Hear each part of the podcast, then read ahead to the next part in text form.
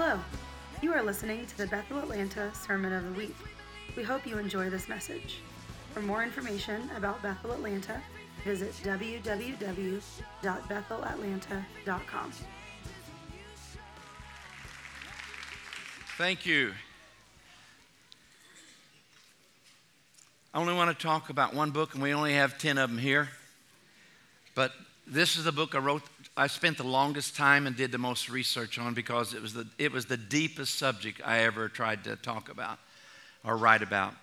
When the academic dean of the seminary I graduated from heard that I was writing on this subject, he said, That's really challenging because he said, There's probably more written on that than any other subject. So this, I spent several years, and it's, it's called Destined for the Cross 16 Reasons Jesus Had to Die. And this book actually is because my daughter's favorite sermon that she ever heard me preach is the one I'm going to bring this morning.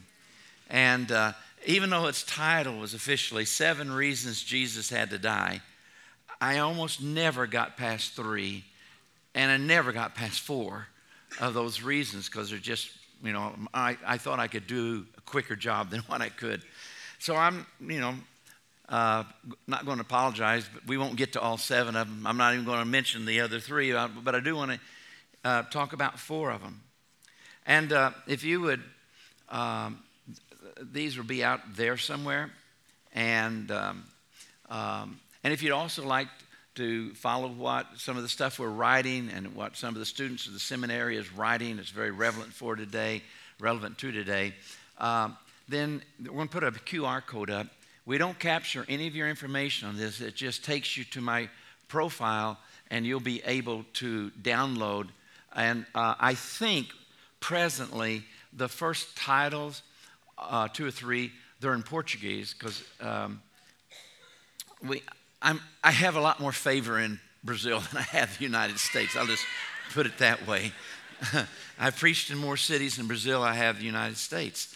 And, uh, but if you just keep scrolling down, you'll find um, the same books in English. I just got back from Brazil recently, and that's why it's up there, and I'm getting ready to go back in about a week, uh, a week and a half maybe. And uh, so you'll see the Portuguese and the English. And again, they're free. That's all I want to say about it because I don't have enough time.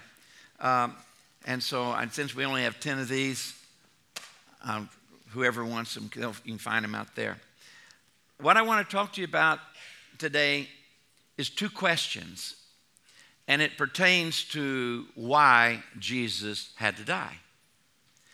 And I, I remember the first time I preached this sermon, I was in uh, Medellin, um, uh, Colombia, and uh, the missionary that we were working with had planted a very large church, several thousands, um, he'd spent most of his adult life there after he got out of school.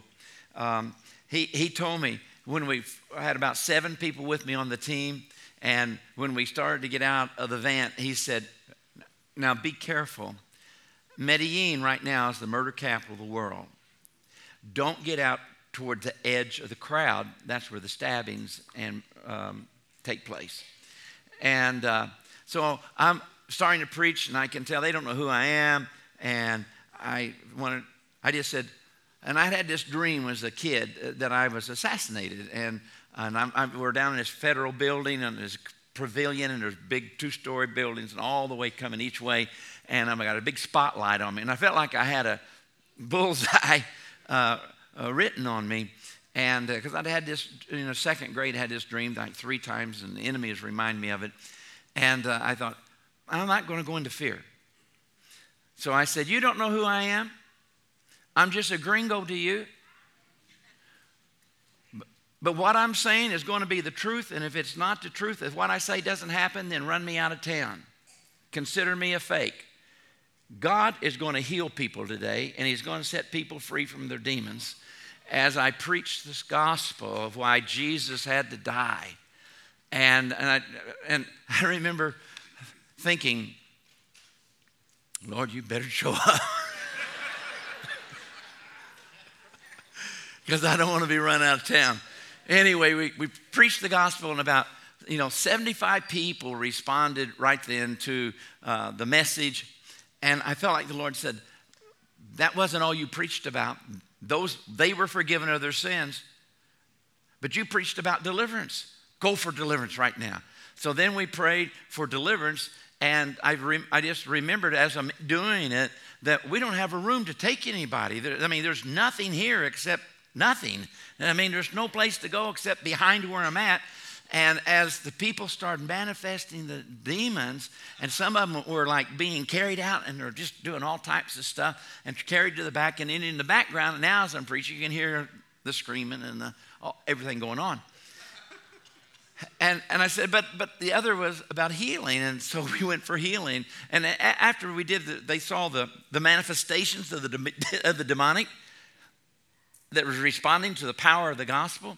I said, now, those of you that heard the gospel a while ago for the forgiveness of your sin, now you've seen the power of God to set people free from their demons. How many are you now ready to accept Jesus that weren't a while ago? Gave another invitation, had about 25 more. Then we went for healing, gave another invitation after that, and we had about 25 more. And uh, it was the first time I'd ever preached this message. And so we're going to look at Matthew because I believe God is just as powerful today in Atlanta as he was in Medellin. And the gospel is to have signs following. And, uh, uh, and I want to talk about the benefits, why Jesus died. What benefits did his death bring to us today? Now, I know that most of you are already, uh, have already been forgiven of your sins, but there may be some that hasn't. Or there may be some that you were forgiven and you are forgiven, but your relationship to God has grown cold, or perhaps you may be uh, wearing the mask. The word for hypocrite was the, a word for an actor on a play that had maybe two or three rows and they wear different masks. And so you're not really seeing the real. And, um, and you may be in that role. And God wants to set you free. Most of the times, we, the, the hypocrite Christian almost always is a double hypocrite. And what I mean by that, you're, you're not only pretending to be something you're not while you're in church, but when you're in the world and in the bar or wherever you're at, in the you know what if you're hanging out with some guys and, and gals and they're doing something they shouldn't be doing, and you're in the middle of it, you're still wearing a mask, and you're pretending to be happy, but you're really not down deep, you know that it was better being with the Father than being in the land of the prodigal. And so, you know, I always thought it was really interesting. A lot of people say, I'm not going to go to church, there's hypocrites there. But how many hypocrites are there in the bars? I've never seen, I'm not going to go to the bar anymore. There's hypocrites there. They're just pretending to have fun. They're just, they're really miserable, you know. Anyway, we're going to read the scripture. If you have your Bibles, you may want to open to Matthew uh, 27th chapter, and we'll read verse um, 11 through 23. And I want to pay attention to these two questions that Pilate asked because they're extremely important. And I believed that if I could explain one of these questions to the crowd in Medellin, if I could explain the answer to one of the questions, they would make the right choice to the second question or to the other question. So let's read. Meanwhile, Jesus stood before the governor, and the governor asked him, Are you the king of the Jews? Yes, it is as you say, Jesus replied. And we was accused, when he was accused by the chief priests and the elders, he gave no answer. Then Pilate asked him, Don't you hear the testimony they're bringing against you? But Jesus made no reply, not even to a single charge, to the great amazement of the governor. Now it was the governor's custom at the feast to release a prisoner chosen by the crowd. At that time, they had a notorious prisoner called Barabbas. So when the crowd had gathered, Pilate asked them, Which one do you want me to release to you? Barabbas or Jesus, who is called Christ? For he knew it was out of envy that they had handed Jesus over to him. And while Pilate was sitting on the judge's seat, his wife sent him this message Don't have anything to do with that innocent man, for I've had a, I have suffered a great deal today in a dream because of him. But the chief priests and the elders persuaded the crowd to ask for Barabbas and to have Jesus executed, crucified. Which of the two do you want me to read to you? asked the governor. Barabbas, they answered. What shall I do then with Jesus, who is called Christ? Pilate asked, and they all answered, Crucify him. Why? What crime has he committed? Two questions. Why? Why have Jesus crucified? Second question Which one do you want me to release to you today? As you stand, bef- sit before me today, you are more culpable for the decision you make than that first crowd was that stood before Pilate. Because we have more light, we have a better understanding. We know more. We, we have a billion people that have said, I'm following Jesus in this church. We have the resurrection. They did not have a resurrection yet. We have Pentecost with the power of another the most powerful force in the world, the power of God, moving in response to prayers in Jesus' name. We know the rest of the story, but they didn't. They had seen Jesus, they may have even seen some of his miracles. But we have the full understanding that he's not just the Messiah, he is the Son of God. He is the King of Kings. He is the Lord of Lords. And so we're in our decision when we decide, am I going to live for Jesus? And we ask the question, why? We have more answers as to the why and much greater understanding now than that crowd did. And to the degree that we have light, there's more culpability, more responsibility. And so, as Pilate stood before probably not this many people, most commentators do not believe there were even a few hundred people there when Jesus was crucified. So the question is going to be why did Jesus have to die? And I, you know, in my book I got 16. I read another book that had 50 reasons. You know, there's all, it is it's so profound and so deep. And often in the American church, we have one or two understandings. But he, what he did for us is so much more than we often think. It, you know, it's, it, he died in our place, yes. We can have forgiveness because of what he did at the cross, yes. But there are other things too that he accomplished at the cross. And I definitely don't have time to go into the 16 main reasons I felt, but I've tried to give you four.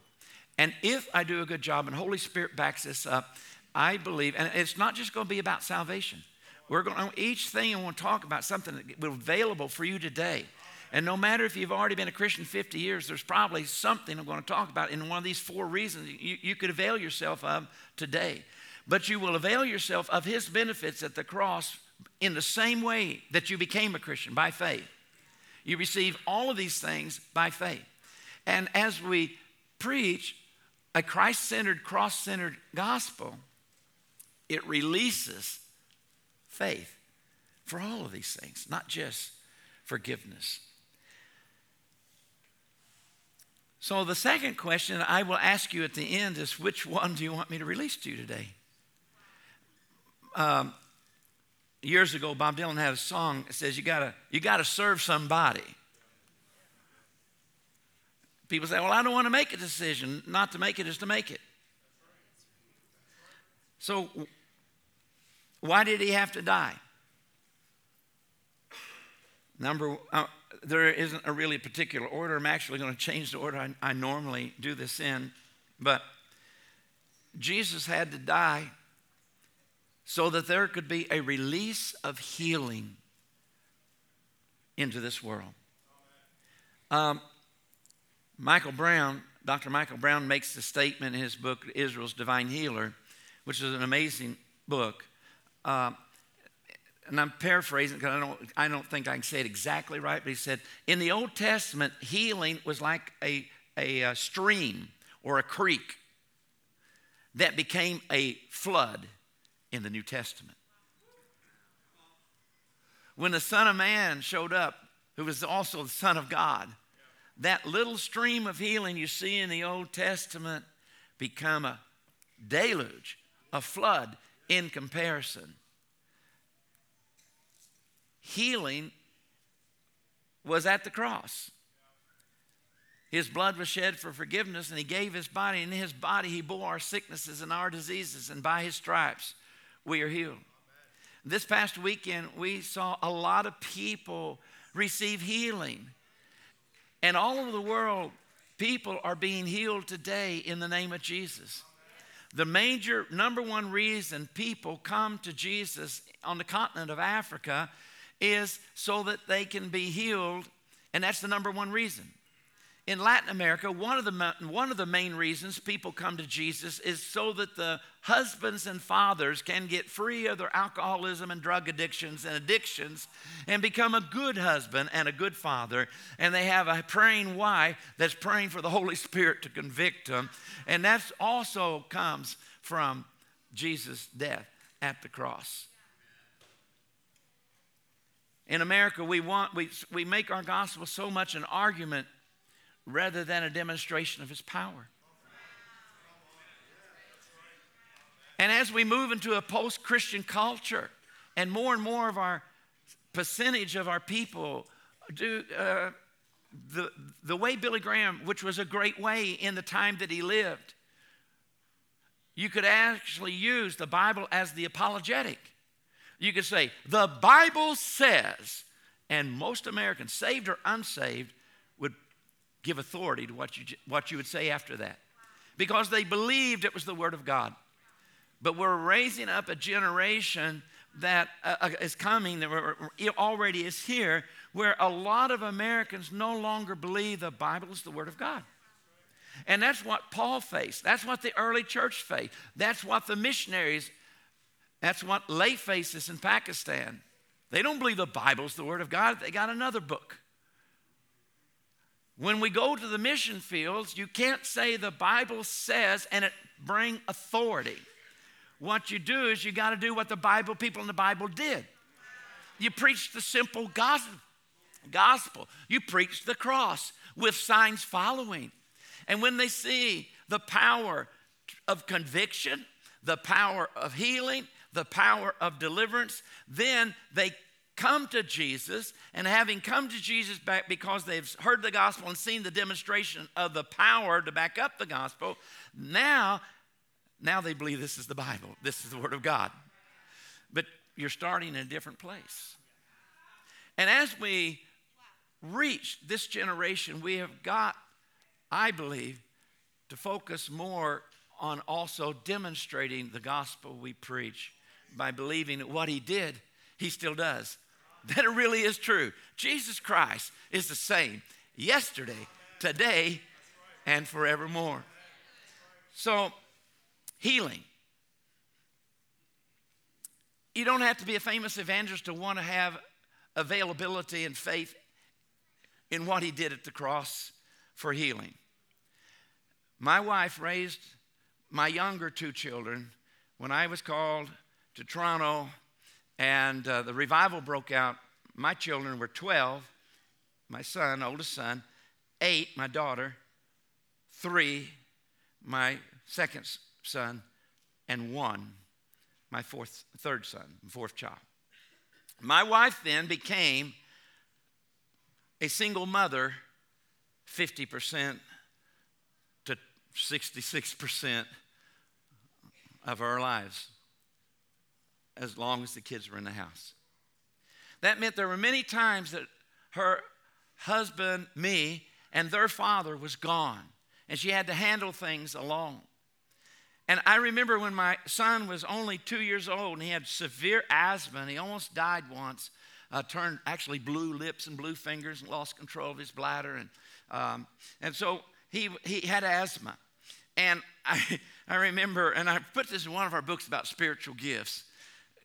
Gifts are like tools that God gives us to help us with life, okay? And because of the Holy Spirit and the gifts of the Spirit, we can handle things that we, because we have help, supernatural help. So my son is in this asthma attack. I'm not there. Even though I hadn't started traveling yet, I, am not there. I'm gone. I'm, I'm uh, in, working with the church. And uh, he goes in this asthma attack, and she starts praying for him. And he's, he's, he's like he's breathing through a little bitty straw, and you just barely get air. And, and finally he says, Mom, don't pray. Don't pray this way. And she says, What do you mean, don't pray this way? You know, pray when I don't recognize the words you're using. A two year old. I'm not talking theology here. I'm talking, I need help. My son is He's having an asthma attack. Oh God. And she starts praying, starts praying, and she's praying in English. And he's two year old. He doesn't know any arguments between Baptists and Pentecostals about tongues or, you know, it's this or that or whatever. He just says, Pray the other way when I don't understand your words. And she says, Why? He works better. Now, that's not to be anything other than I'm telling you a story from my life, my wife's life. The first miracle we had in, was in uh, Trinity City, Nashville, near Nashville. And uh, I was so excited because at midnight, this woman gets healed of final stages of Parkinson's. It's, it was an instant healing. I mean, it, it was crazy. And, and I was excited because I was on a 40 day fast to see miracles. And this was the 23rd day, the first time I'd ever seen a creative miracle because she needed a, a millions of brain cells to be recreated for her to be healed. And I called my wife the next day to tell her I'm so excited. And I start to tell her, I said, We had an amazing miracle. She said, Yeah, it happened at midnight, didn't it? I said, How'd you know that? Because Jeremiah, my youngest, who is one, started to have a severe headache at midnight. And he started screaming. And I had to pray for him till five in the morning. And if I stopped praying, he would start screaming from the headache. By the way, that's the only headache that boy's ever had in his life. And then she said, and Randy, when I prayed in tongues, it worked better. I'm not talking, that's just an example of a gift. But the gifts of the Spirit help us with life. They're very practical. We, we want to make them all theological, but they're, they're given to help us in just living life. And so Jesus died not only that you could be forgiven, but that you could be filled or baptized with the Holy Spirit and the gifts of the Spirit, which are His gifts. He's the Lord of the church, and by the Spirit they are uh, uh, uh, given. John 7 37, uh, Jesus had just said, if you're thirsty, come to me and drink. And it talks about out of your belly flow rivers of living water. And, and he's, he's talking about the Holy Spirit. And John said, the Apostle John said in uh, verse 37, this he spoke of the Holy Spirit, which had not yet been given because Jesus had not yet been glorified. I had one of the greatest um, Baptist scholars in the seminary I went, went to in Louisville, and uh, he was an Englishman, and he taught. I, I, I, actually audited the class. I already had a class in John, but when he was going to, I'm, I'm going to audit his class because he was really famous. And I remember he would talk about when you see this word glorified in John's gospel, it, it, it has a meaning that we often don't really understand. What did John mean that Jesus, the Spirit hadn't been given because Jesus hadn't been glorified. What did it mean for Jesus to be glorified? It meant to be raised up. He said, If I be lifted up, I'll draw all men unto me. We often think, well, that's as we lift him up in preaching, he's going to draw all men. Well, that's true, but that's not all that it means. To be glorified is to be, uh, and the number one way God glorifies his name in the Bible is through what he does and then testimony what he does.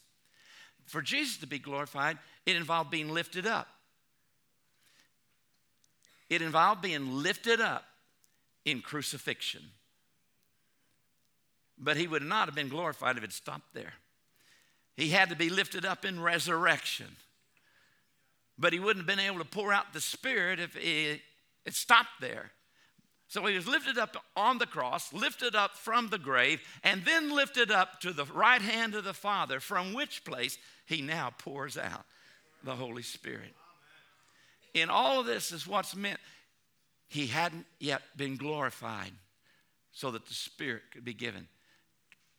The difference between Old Covenant and New Covenant is not law and grace. The difference between Old Covenant and New Covenant is now I'm going to write the laws that was on tablets of stone, I'm going to write them on your heart.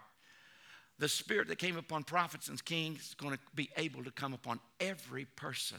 Your sons and your daughters will prophesy. Your old men will have dreams and visions. And, and, and so, this giving of the Holy Spirit that we live in in this dispensation is only possible because Jesus was glorified. The cross is more than a message of forgiveness. It's that. That's foundational. Justification. Well, I'm about to get ahead of myself. Anyway, so that's the first thing. One of the reasons that he did, he, oh, wow, he died for your forgiveness. Secondly, I mean, for healing. Secondly, he died that you could be forgiven. When I was um, uh, 21 years old. I was pastoring in Indiana while I was going to a seminary. A church was about 100 miles away from the seminary. And uh, one day I was preaching, and it's a Baptist church, and I was American Baptist, and I was preaching. And I, I, I, remembered something my dad had done. When I was a little boy, he's given a testimony meeting, and he said this I want to live my life. My dad had a, I always thought he had an eighth grade education. He told me right before he died. He said, Son, I actually didn't. I, I went through it twice, but the guy didn't like me, kept beating me, and I never did really graduate. I got, I got through the seventh, I got credit for the seventh grade, but anyway. Uh, and, and my dad said, I want to live my life so that my three children can walk in my footsteps. So I don't want to do anything in my life I wouldn't want my children to be doing. And I never forgot that. I was a little boy when I heard dad say that.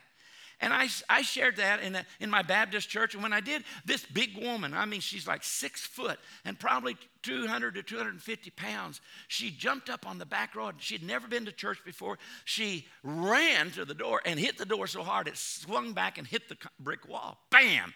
And I thought, who in the world was that? Did her dad just die? Something hooked her. So I asked people later, and they said, Oh, Randy, stay away from her. She's dangerous. She's one of the most notorious persons in this county. I don't know why she was at church, but if she gets mad at you, she'll slit the car tires on your car.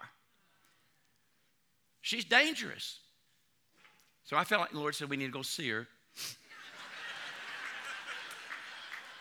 But as I, sh- as I shared in the conference, I took my 95 pound wife to protect me. I think, and we went to see Sue. She lived in a mobile home. And we started talking. I asked her about what this was about and tried to speed it up a little bit. She said, I'll be right back. I'll be right back. So she went to the bedroom, came back with a scrapbook. It's about this thick, scrapbook.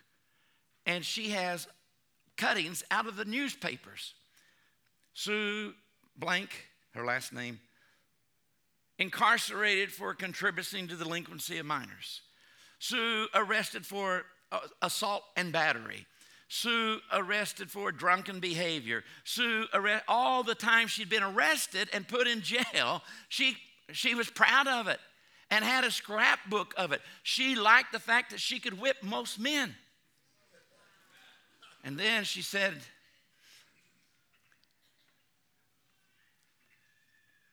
But I'm facing penitentiary. I'm, I'm facing big time.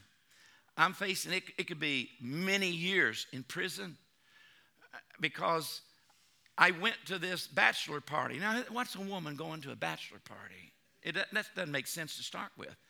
But, but it was her brother was there, and she was an alcoholic, and every one of her brothers were alcoholics. Her mother was an alcoholic, her dad was an alcoholic, a whole alcoholic family, and they're all lost. Nobody really knows Jesus. And she said, I went to this party because I was worried about my brother, and they got in a fight, and there was a sailor who was home on leave, about to be married the next day, and I, they, my, they was all beating on my brother, and I was afraid they was going to kill him, so I went, and she kept a butcher knife underneath the front seat of her car. Very few women do that. And she said, I grabbed it, and I ran in, and I stabbed, actually ended up stabbing the, the groom, and he almost died. And now she's really, we're talking a very serious sentence. And then she said, But what happened when you said that about your dad? Not wanting your child, his children to follow his footsteps. She said, I was proud of this, but I'm pregnant. And I have a little baby girl in my womb. I don't, I'm not proud of this anymore, and I don't want her walking in my footsteps. And then she said, I need to be really saved. But I don't want to do it just because I'm about to go to jail. I, it's got to be real because I, I got to be really changed. And I spent time talking to her, and, and, and she, anyway, long story short, um, she was trying to change. I could see she's sincere and she's coming to the church, and I keep sharing the gospel with her. And, and, and so I wrote a letter to the judge and I went to, the, to her hearing for sentencing. And the judge said, Is uh, Reverend Clark here? And I stood up and said, Yes, I am. He said, I read your letter about what is going on in Sue's life. And based upon this letter, I'm tempted to just put her into your custody, so to speak, and not give her a sentence. And then he pulls out her rap sheet. But there'd be no justice to the other family if I did that. But instead of sentence her to 60 years, I'm going to sentence her to 60 days in women's penitentiary in Indianapolis. And then when she gets out, she's yours. My wife and I would drive up the Indianapolis Penitentiary, Women's Penitentiary, and we'd share the gospel. I gave her uh, Nicky Cruz, Run Baby Run, Cross and the Switchblade, and a real easy to read Bible. And, and I'd, uh, every time I'd go up, I'd, I'm, not, I'm not ready, I'm not ready. So one time, she's just about to be released. I, uh, she comes in, and as soon as she comes through the door, I know she's been saved her countenance is different. And I knew she's going to tell me she got saved. But I'm curious, I'm also a little bit jealous. Why didn't you get saved when I was talking to you? You know, uh, you know, I, I, would like to have led you to the Lord. I'm thinking that, but I don't say anything. I'm just happy she got saved. So I asked her, How do you know it's really real? She said, Because I'm so full of peace and I'm so full of joy, and I'm praying for the man I stabbed that he and his family will come to know Jesus too. And she said, And when I get out, the first Sunday home, we had a little bitty river right behind the church. I want to be baptized. I said, okay. I, it was cold too. Man, it was, it was to see your breath. It was like, oh, why couldn't I get saved in the summer? Uh, and uh, so I, we go out into the river. This story is really about to get good. We go out into the river, and I baptize her. And when I do, as she's made her confession of faith, up on the bank is her whole family mom, dad, brothers, every one of them lost, every one of them an alcoholic. And they watched her. And before long, her brother, Harry, gets saved. Another brother gets saved. I dedicate the babies that they're starting to have. Mom gets saved, her dad gets saved. Two of the brothers become deacons in the church, and she became within one year a Sunday school teacher. And for over 18 years, every time her baby had a birthday, she sent me a card showing her. It's transformation. But there's also faith. See, Sue was six foot, two, 250. She wouldn't win a beauty contest. And she said, I have a rap, I'm a felon. I've got this rap sheet. I, have got a, a, a child. Uh, and what man is going to want me? I've ruined my life. And I had a gift of faith. I said, I don't know how God's going to do it, but I believe if you'll put God first, He will bring you a husband. And He did.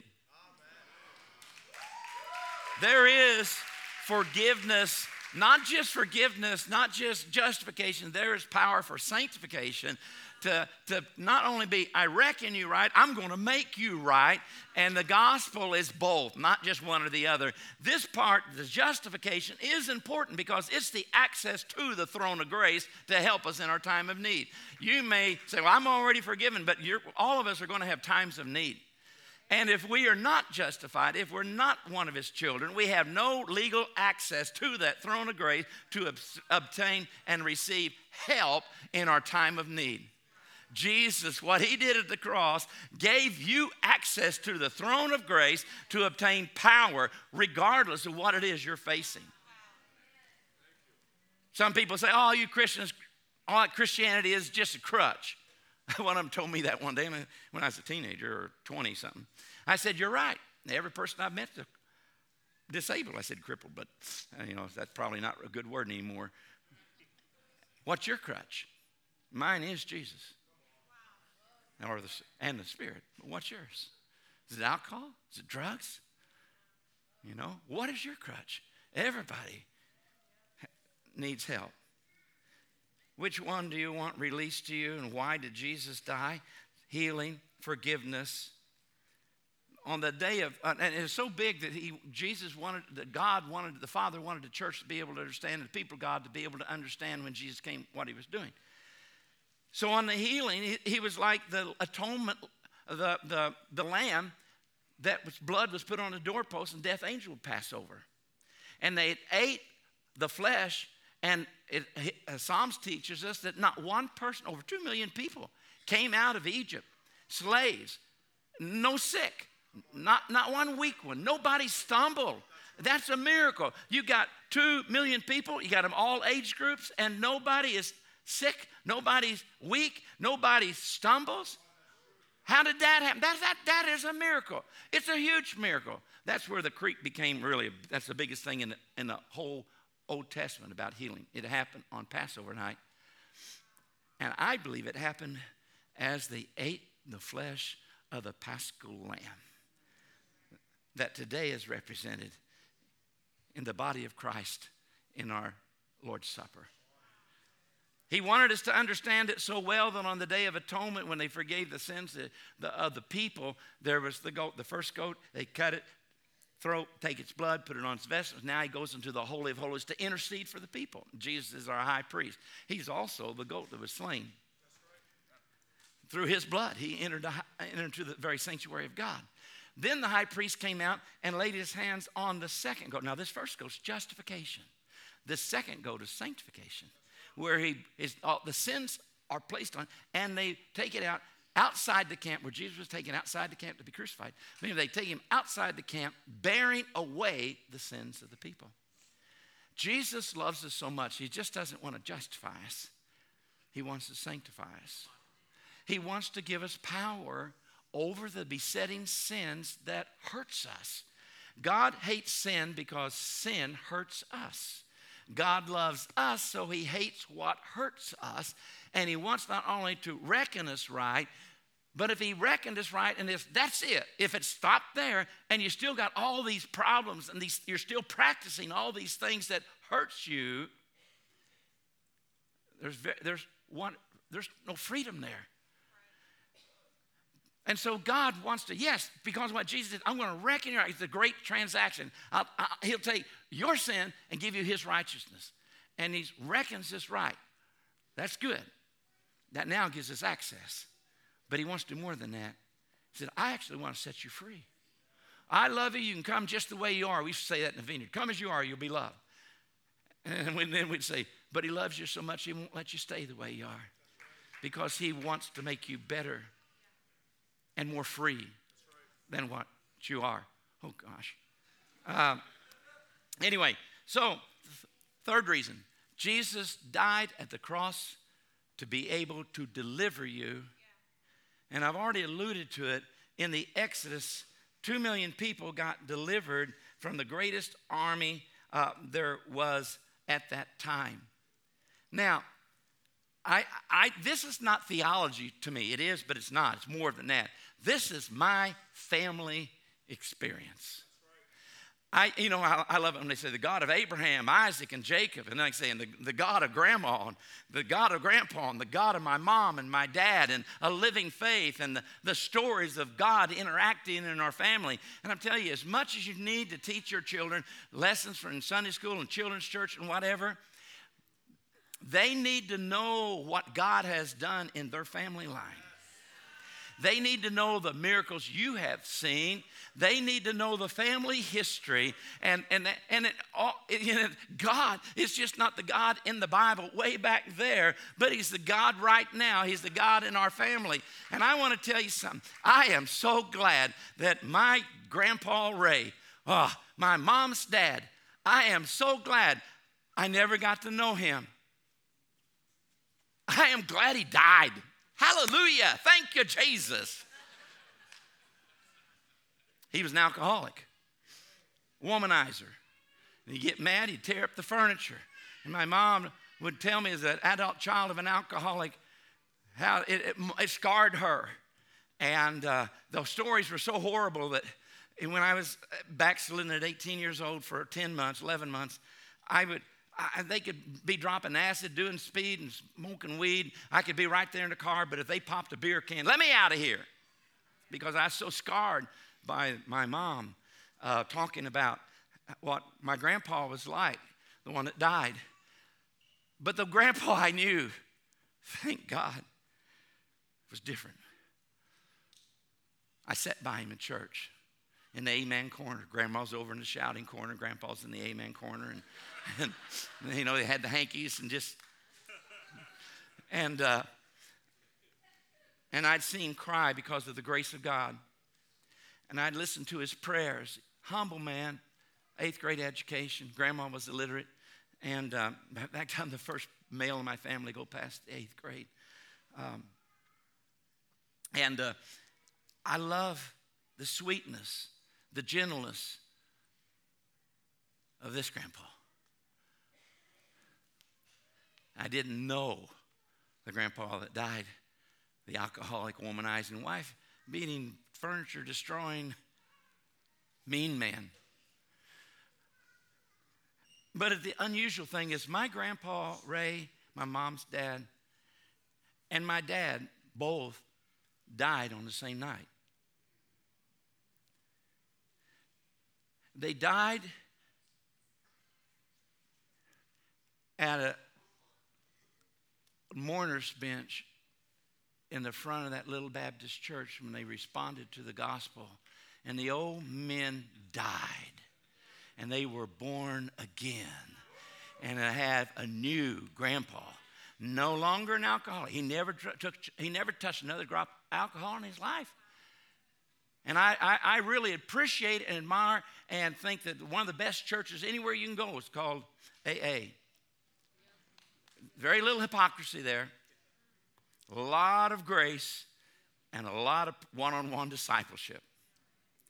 And I thank God for it. But my grandpa, who was, he, he had a one step, or maybe it was a one kneel. I'm not sure. But he never had, he never, he never got drunk again. Never drank again the rest of his life. He never touched another woman. He got my grandmother pregnant when she, she wasn't a Christian yet and she was a guitar player in a honky tonk, and he got her pregnant while he's married to another woman and had another child. and he was he was he before he was died and was born again, he had a sexual addiction too. But he never touched another woman in unfaithfulness the rest of his life. He was changed. He was changed. And I believe if we had more better conversions, we wouldn't need so much, we wouldn't need as much inner healing. And I believe in inner healing. But there's a lot of stuff that we, we you know, it seems like we used to talk about praying through praying through until you had the assurance that you know that God has saved you because you, you actually felt His grace come in and the guilt leave and the weight leave, and nobody had to tell you that you were, you were born again. You, were supposed to stay and keep praying until you know you are. And I, am not saying that's, I'm, I know that's not the, I thought that was the old time religion. Then in school I found out it was the new measures of Finney that in the 1800s. But anyway, it worked for me. And I believe there's need of going deeper so people are freer. And then they won't have as much after work. We, we have a lot of what I call, um, oh, what is it when you're, uh, when you're not doing well as a newborn and they put you in this little bitty thing. Incubator. We have a lot of Christians that had such a poor birth, they need a lot of incubators for a long time. And if we had better conversions. Going deeper to start with, we wouldn't need so much of the incubator situation in the church. So, last one. So that you be baptized in the Spirit. I've alluded to it a little bit. But I, I was baptized in the Holy Spirit when I was 32 years old, and again at 37, and again at 41. All of those brought huge changes in my life as far as what I could believe God for. The, the, the level of passion, the depth of commitment, the faith, the, the actual cooperating and, and working with a co-labor, as a co-laborer with God was just whoosh, heightened. Why did Jesus have to die? So the power of the Holy Spirit could come and you could be filled, not just indwell, not just uh, sealed, and not just come to life by the Spirit, but be overwhelmed by the Spirit. Not just have the Spirit in you, but coming upon you. Comes in you for you, but upon you for others. We, there's a great need in the church for more of us to have faith that after conversion, and we are, as they said in the early church, having received forgiveness, we have been fitted, now that we have become a Christian, we have been fitted to receive the gifts of the Spirit. We have been made and brought to a place to now ask God to fill us. It was seen as a subsequent experience, but in subsequence, it often wasn't very long. Sometimes you're still wet. you know, you've been baptized. You know, they renounce it, and they do a prayer for uh, deliverance and all. But then there's a sealing and a praying that you'd be filled with the Holy Spirit. It's all kind of seen as this is all what you need to do. But you need to get right with God so that now you're fitted to receive all that God has for you. So, as I stand before you, I'm not Pontius Pilate, but I am an ambassador of reconciliation. And I have good news. He loves you more than you love yourself. He believes in you more than you believe in yourself.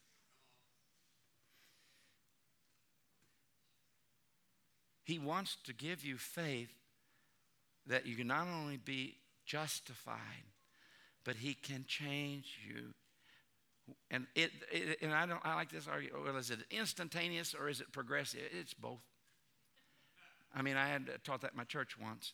I taught here's the times for people. It's instantaneous, and it's not like it's like I don't use the word entire though. It's like it wasn't like I've taught you get saved, and over time you're getting better. It's kind of slow, it's a progress. You're getting better, you're getting better, you're getting better. Kind, you can't, you know, if you're looking at it day by day, you can't hardly even tell anything's happening. But you know, you started there, and just taking several years or up to here. Just keep getting better. But really, it's more like, you know, getting better. Oh, I have a problem there. Oh, there's another problem. You know, it's more like this. But over time, hopefully, even the low spot here is higher than it was when you started as far as your level of obedience to God. But and I think that is true. But I also think in the midst of that, you can have these experiences where you're going like this, and it's really almost hard to even see the growth. And something happens, and you have this experience with the power of God, and you have this bam. Now you're still not perfect, and now you're, you got some more, and you can have, I've had three or four of those.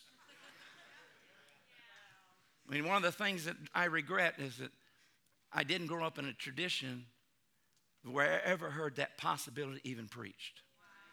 It wasn't because of my tradition that had happened to me, because nobody ever preached that was even possible. So I have good news. Why would you want to choose Jesus? If you be born again, justified, access to power, access to mercy, access to the gifts of the Spirit that you could be, you can, you really can by His grace have the scars of your life healed. There can be addictions in your life that's broken. And there can be family, familiar spirits going through your family. And you see, well, there's, there's this, we have this problem with alcoholism, we have this problem with sex addictions, we have these problems. It goes back in our family. That stuff can be broken. You may need to be healed today. Jesus died that you could be. You may need to be delivered from something today. Jesus died that you could be. You may need uh, to, the sense of a new identity of, of the potential you have in your life, and He'll give that to you. You got a great helper. And now it's the other. If I go away, my Father will send another. And in Greek, there's two words for another. This is one, this is another. I wished I had another one of these. Do, uh, give, me, give me those two. This, this illustration's got to work. All right. One Greek word for another. Here's one, here's another. Here's the other Greek word. This is the Greek word Jesus said, said was using when he said, The Father will send you another. It's the word parakletos. We use it comforter, counselor, guide, helper. Here am I, Jesus, Father's going to send you another. As you've seen me, you've seen the Father. But this other is just like me, as I am like the Father. And where I am limited in space and time and can only be in one place at a time, now by the Holy Spirit, we're able to be everywhere, all at once, all over the world. I said, I'd like to have Jesus, as my helper. He said, Hey, I got something better for you. It's to your advantage that I go away. Because if I go away, the Father's going to send the other. Would you stand? If you have a ministry team at the church, I don't know if you do or not, probably. If, if they want to come up here to the front and um,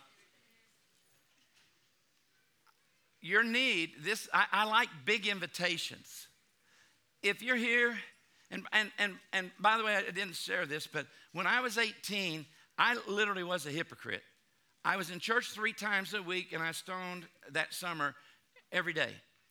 And, and I was running in the wrong crowd, but I didn't get out of church. Said, Why'd you stay in church? I was afraid. I just wanted to go visit the prodigal land. I didn't want to stay there. And when I, when I purposely began to do stuff I knew was wrong at 18 and became backslidden, I didn't want to get so far out of church, I couldn't find my way back home. And the Lord would not let me go either. He was the hound of heaven. He, he is like he was on my trail. He, and, and I, I just love that he didn't let go of me. But I also know I was miserable when I was one foot trying to be one thing in the church, but I knew it wasn't, and at the same time in the world. So one night, my car is full of smoke and it's not the Shekinah glory, but it did have a sweet, it did have a sweet smell to it. Maybe it's like incense or, and and the, my friends start talking. What are we going to do when we get when we're about to graduate high school? I was 18, what are we going to do? And my friend said, uh, one of them, he said, uh, I, am going to Viet, I'm, I'm going to Canada because he didn't want to go to Vietnam. And and we had a lot of our friends coming home in body bags and without legs, and we were, we were very angry. And one of my friends said, I'm, I'm going to Canada. Another said, I am going to have all the drugs and all the girls I want. And another said, Man, I'm, I'm, I'm going to have, I'm just going to get drunk a lot. One of my friends was 18, he's already an alcoholic. And he came to me and said, I'm going to be a preacher. And I thought, oh my God, where'd that come from? I did not mean to say that. I had never thought I'd ever be a preacher. I, and I was like, where, where did that come from? And it's like the Holy Spirit said, but it is in your heart. You've buried it. I, and I, I, I within a few weeks, I was almost killed. My grandmother and my mother caused us to believe in healing because she told me when was five, I was five years old, where she heard God's voice, my illiterate grandmother. And he said, If you'll go into the about 10 feet away to the other bedroom and pray, I'm going to heal you. And it happened instantly. A big goiter, just like a hot hand went down her throat, and it just disappeared. It, that's what created hunger in me at five years old about healing. It's my grandmother's story. And then at 18, it becomes my story because I was almost killed. My second best friend right beside me was in the other seat, killed. I was driving, another guy hits us. My cousin, who hated Christians because of, well, never mind. Um, he was mad at me because I had a job and I had a new car. I'd worked in the oil fields, and I was the one who bought the recreational material. And, uh, uh, and now I have given it to the youth director to say, flush it and I've given my life back to God, and I broke up relationships I shouldn't have been in. And my cousin in the back seat says, Clark, they call me by my last name in high school. Clark, you know, if we had a wreck right now, you'd die and go to hell. And Joe, who I named my daughter after, Johanna, uh, was my second best friend. He looked at me and he said, That's right, Clark, you would, you would. But you see, he and I had three days before a conversation. I was Baptist, he was Roman Catholic.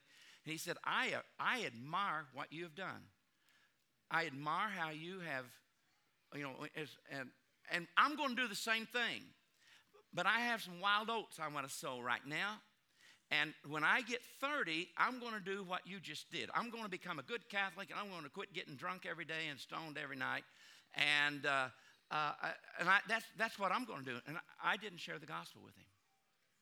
And three days later, we're driving down the road. My cousin says, We had a wreck. You'd die and go to hell. And I said, No, I wouldn't. And Joe looked at me and said, You would. And I looked at Joe and I said, No, I wouldn't, Joe. How about you? That's a heavy conversation for 18 year olds. Within five minutes, we are hit by a car. I'm knocked off the road. I go from here to the sound booth and hit a concrete culvert, and I'm almost killed, and Joe is killed. And I didn't share the gospel with him, and he had good intentions of one day getting right with God. Don't make Joe's mistake. If the Holy Spirit is knocking at your heart to give your life to God, maybe for the first time, to receive forgiveness. Nothing you've done is going to, that He won't forgive. Perhaps it's rededication.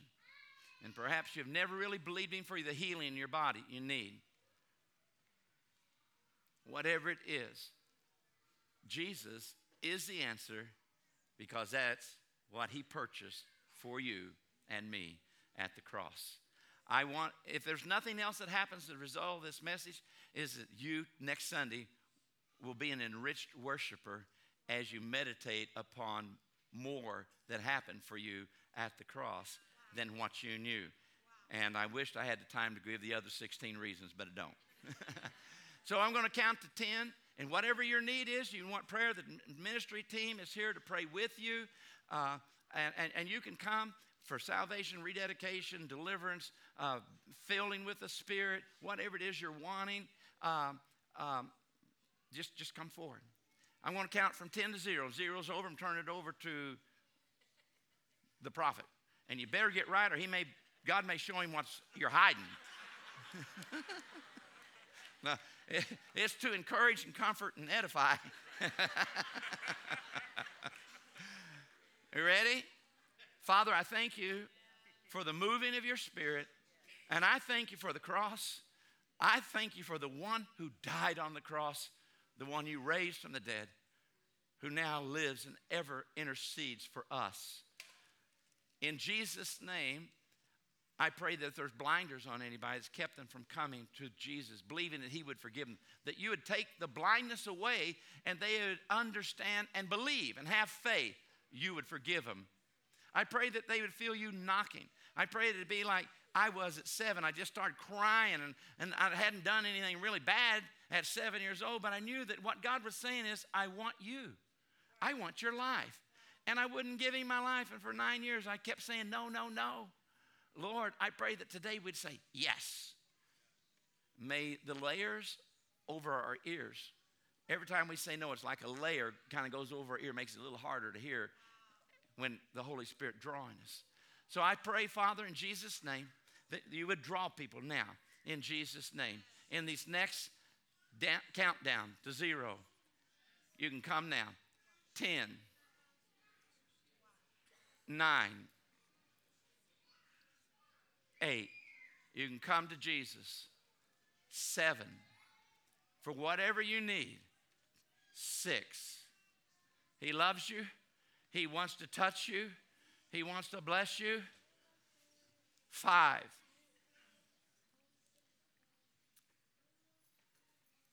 come to Jesus. Tell them what you need so they can pray specifically. Four, three, two, one. And if you have come, and some of you have come to give your life to Jesus for the first time, if we can identify who those are, if you come over to this corner here, if you've come for forgiveness, for salvation, just come over to this side. Prophet? All right, well, let's give Randy a big thank you for just sharing all of that with us.